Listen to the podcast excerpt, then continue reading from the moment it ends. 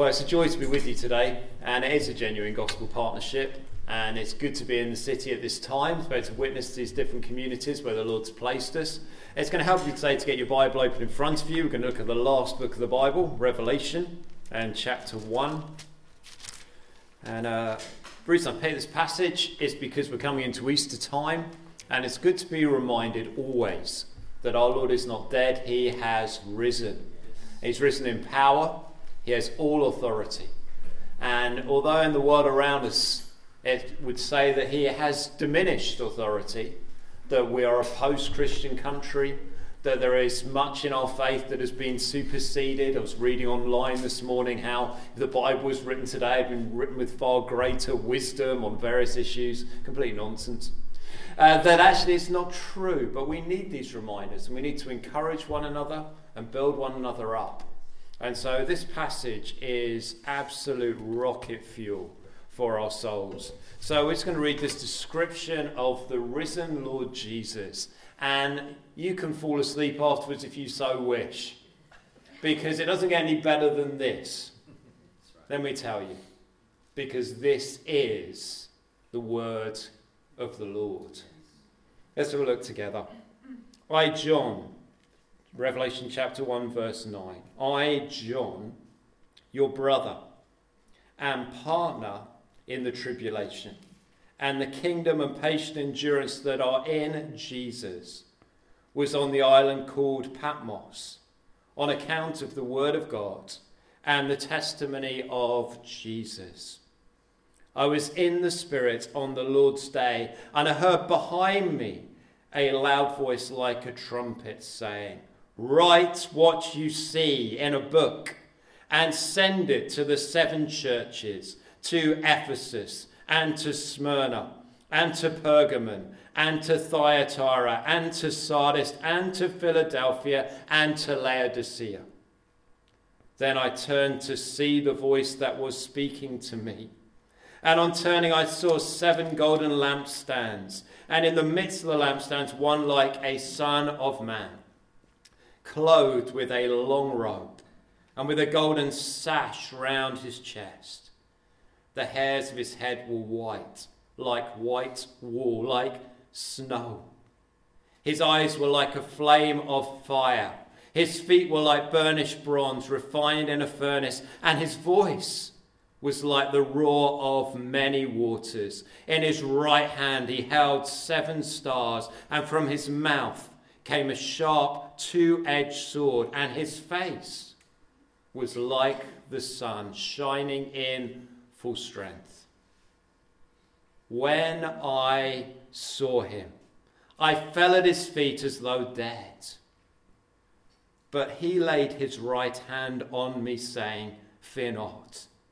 I am the first and the last and the living one. I died, and behold, I am alive forevermore. And I have the keys of death and Hades. Write therefore the things that you have seen, those that are, and those that are yet to take place after this. As for the mystery of the 7 stars that you saw in my right hand, and the 7 golden lampstands, the 7 stars are the angels of the 7 churches, and the 7 lampstands are the 7 churches." And this is the word of the Lord. I wonder if you've ever met one of your own heroes. Sometimes you get those opportunities, don't you, to meet someone that you've admired from afar, and then you get that kind of close encounter and you get to chat with them or meet them or shake their hand or get a selfie with them. My mum used to be a school teacher many years ago, back in the 1990s, and she used to work in a special school. And one of the sad things, especially in those days, less so now, but it's still true, is that a lot of people with severe special needs have significant health problems as well. So it wasn't uncommon for children in the school to die. And in my mum's class, there was a little boy called Tom, who she was very fond of, and his health deteriorated rapidly. And it became clear that Tom, who was about 12, I think, was going to die. And the chair of governors in the school went to Tom, I don't know how aware he was of how poorly he was, and just said, "Tom, the school would like to get you a treat. What is the one thing you would like to happen? What would you love to happen? If you could have one thing, what would it be?" That's a big thing to say to any child, isn't it? And he pitched high. He said, oh, the one thing I want to do is to meet Michael Owen. Now, back in 1998, Michael Owen was Liverpool's bright hope, but also England's big hope for winning the World Cup. Spoiler alert, we didn't manage it. But that was the hope in 1998. So the chair of governors wrote to Liverpool Football Club and just said, here's the situation, here's this boy Tom, and all he wants is to meet Michael Owen. And Liverpool wrote back and just said, with regrets, it's a World Cup year, and Michael has no time this side of the World Cup to meet with anyone in the way that he usually would. So the chair of governors went back and said to the boy, we're really sorry, we've written to Liverpool, here's the letter, not sure the letter meant that much to him, and said, he's too busy, he can't see you because of the World Cup. Is there anything else you would like? Well, the boy couldn't think of anything. He said, no, all I want to do is meet Michael Owen. So this time the chair of governors rang Liverpool Football Club and said, this is the situation we've asked for, there's nothing else he wants. And Liverpool, to their credit, said, we're playing Tottenham in a few weeks' time. If you can get into a hospital near White Hart Lane, we will enable him to meet Michael Owen. So an off-duty nurse took Tom across London in an ambulance, and they put him in a separate hospital room, and he waited. And then there was a knock on the door, and in walked Gerald Houllier, the manager, straight through the door. And then one after one after one, the entire Liverpool squad filed round this boy's bed, and at the back was Michael Owen. And Tom died having met his hero. It was a wonderful moment for that young man. But what you're reading here today, you see, isn't a million miles away from that. There was an older man, probably in his 80s or 90s, on a prison island, close to death, and before he died, for one more time, he met his hero, the King of Kings, the Lord of Lords, the Lord Jesus Christ. And today it's a very, very simple thing we're going to do. We're going to find out about this encounter with the Lord Jesus Christ. It wasn't just a personal thing for him, you see.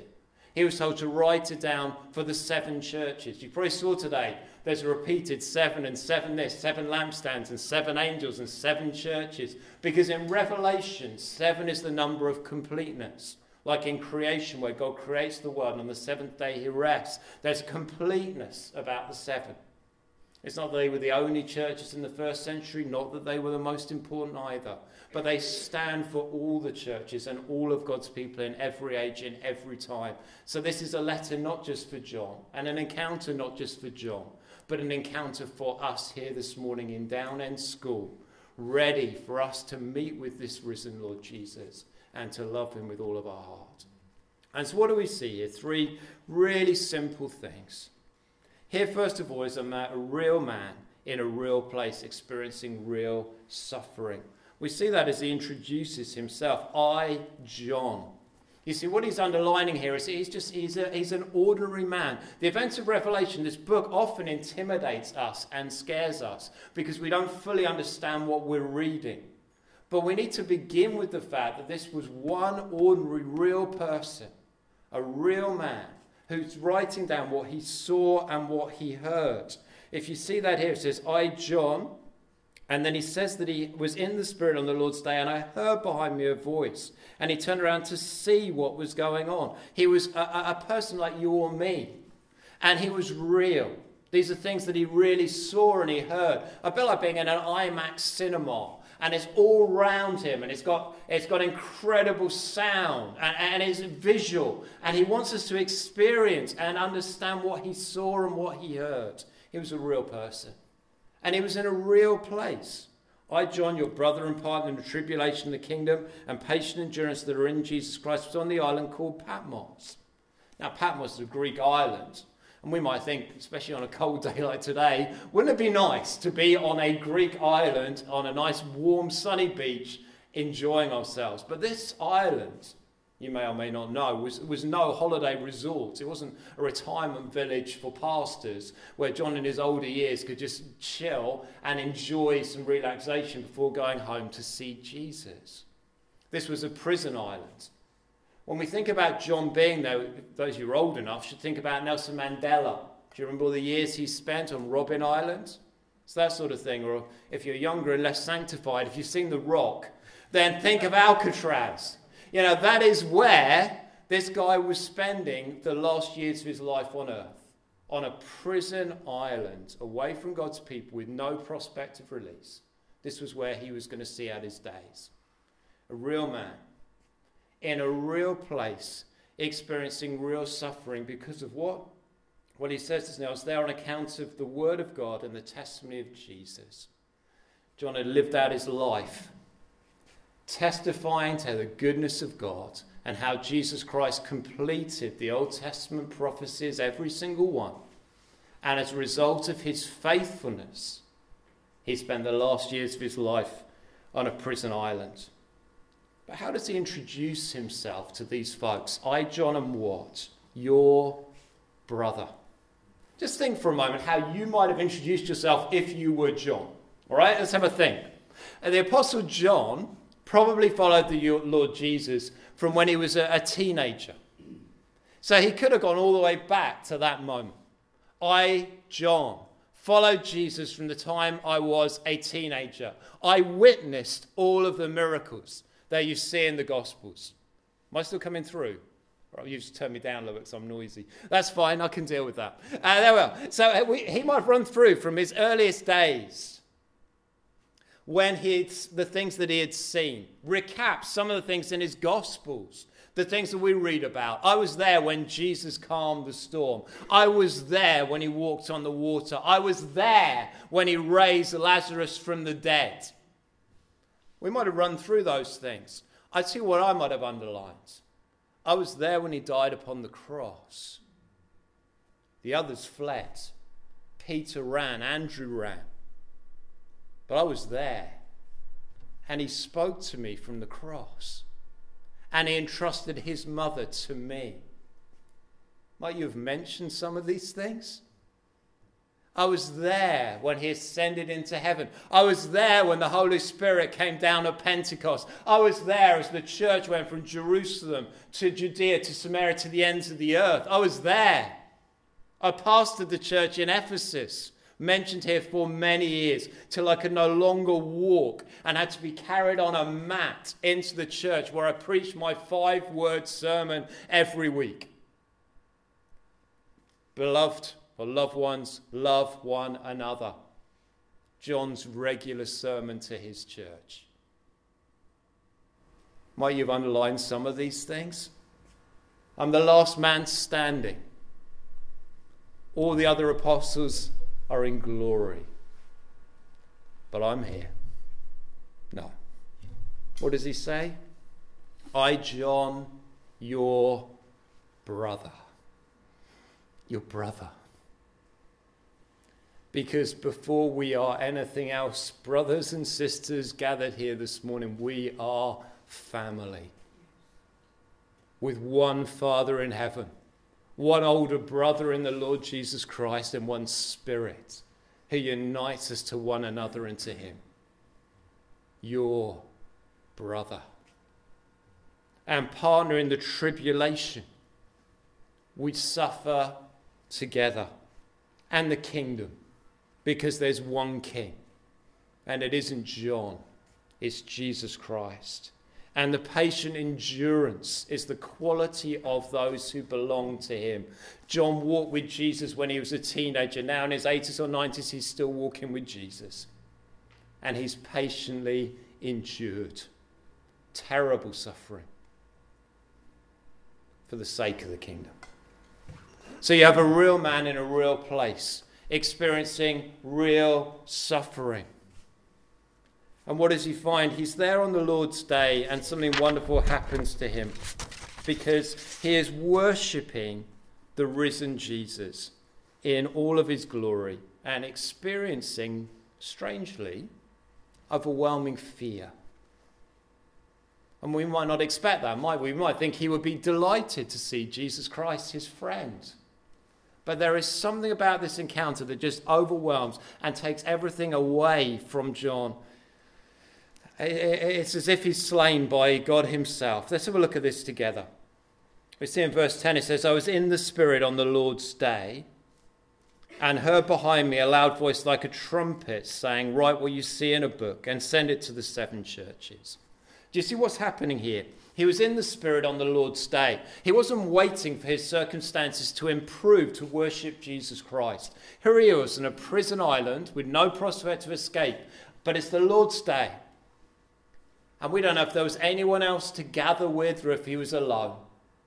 But he took time to worship Jesus in the power of the Holy Spirit. And then something very unexpected happened. It said, I heard behind me a loud voice like a trumpet. This was an unusual thing even for John. There was a loud voice behind him like a trumpet.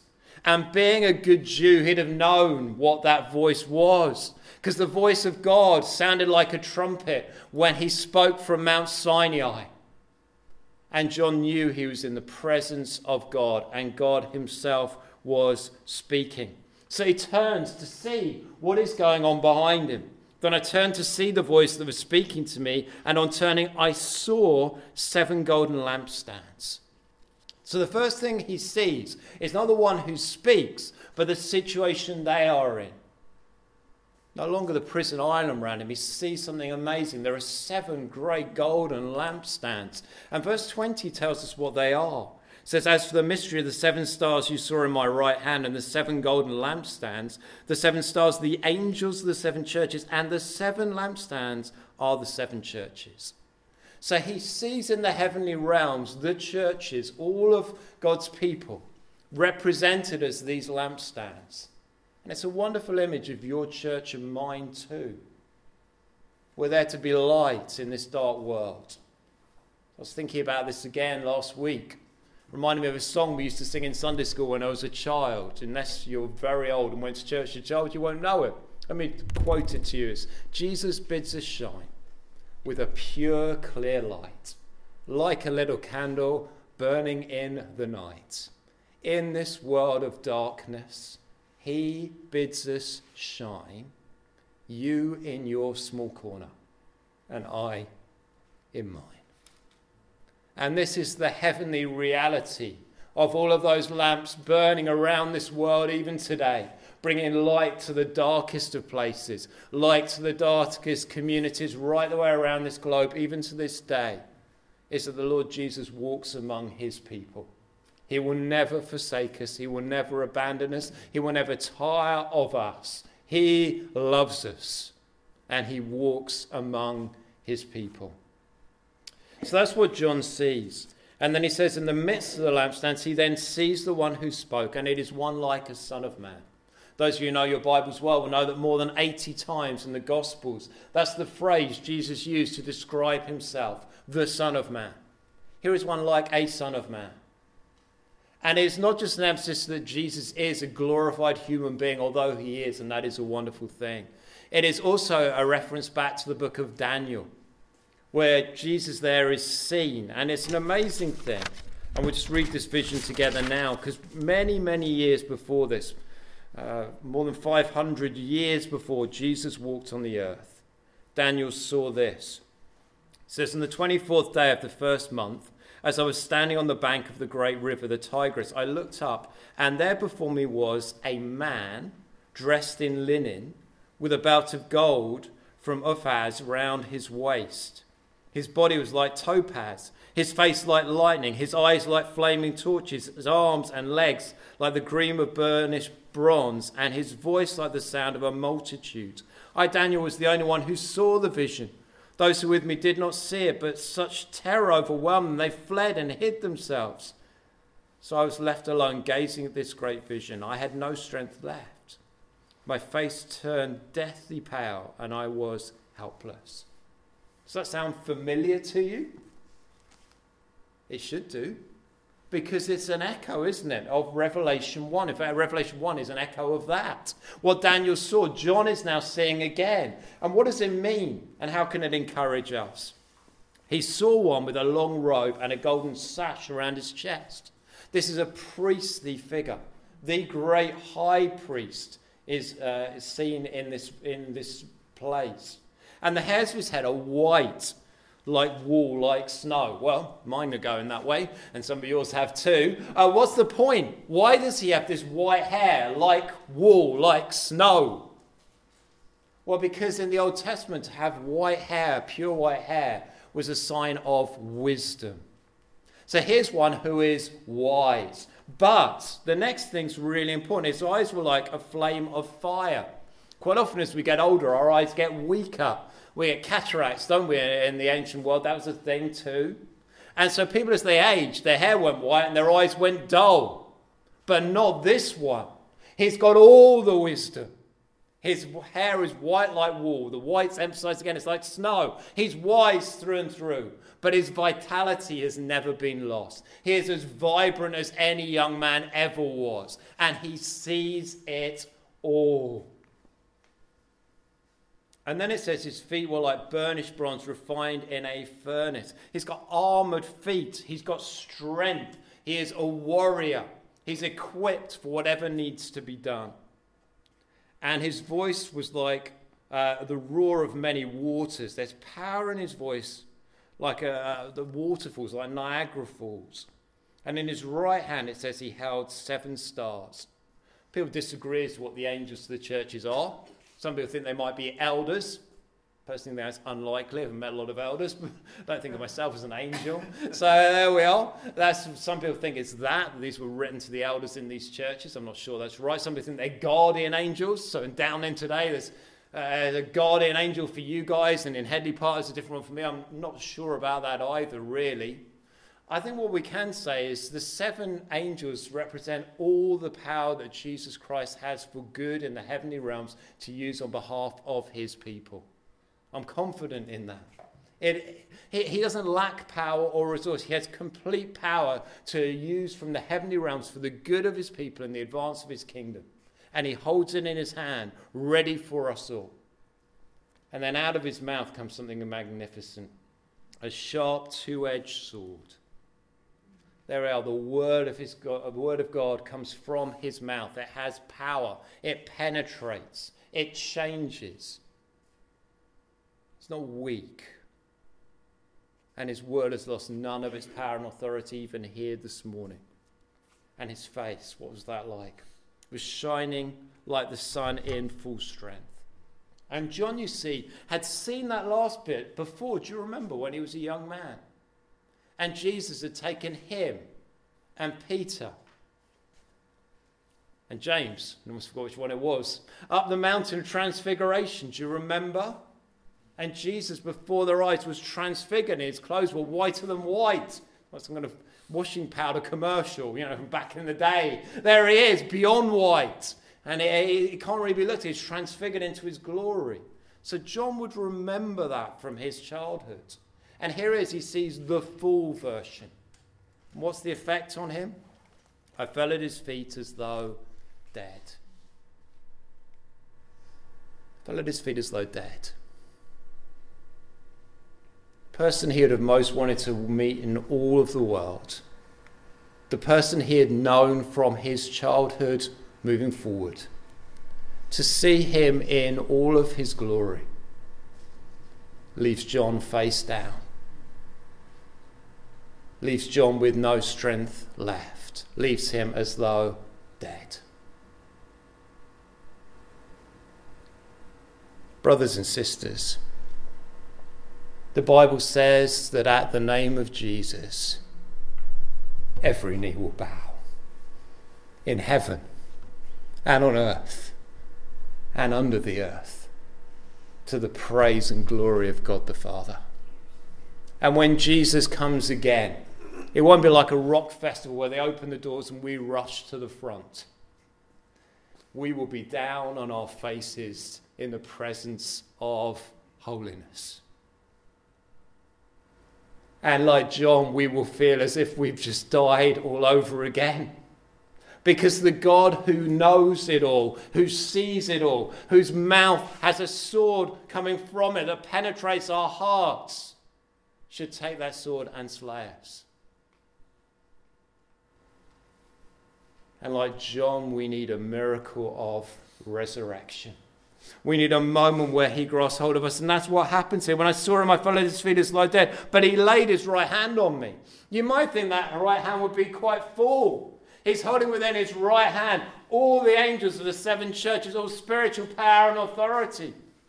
You might think when he sees this weak one lying on the floor, that he might nudge him with his foot. That would be the thing to do, give him a little kick. Or speak to him, get up, John, get up. But he stoops down, right down, to this one that he loves, and he lifts him up. That is our God. A God who stoops down to us in our weakness. A God who stoops down to us in our sin and lifts us up. That's what we remember at Easter time, isn't it? It's the depths to which Jesus Christ was prepared to go. Oh, the height and depth of mercy. That the God who is as awesome as this would step down clothed in frail humanity, would walk for 33 years as one of us, and then would pick up a crossbeam and stoop. Stoop. Carrying on his back the burden of your sin and mine, and then be nailed to a cross of wood,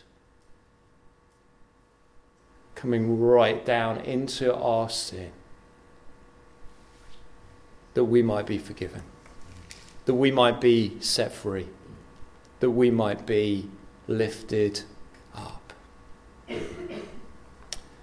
And this Jesus then speaks to him and says, "Fear not, do not be afraid.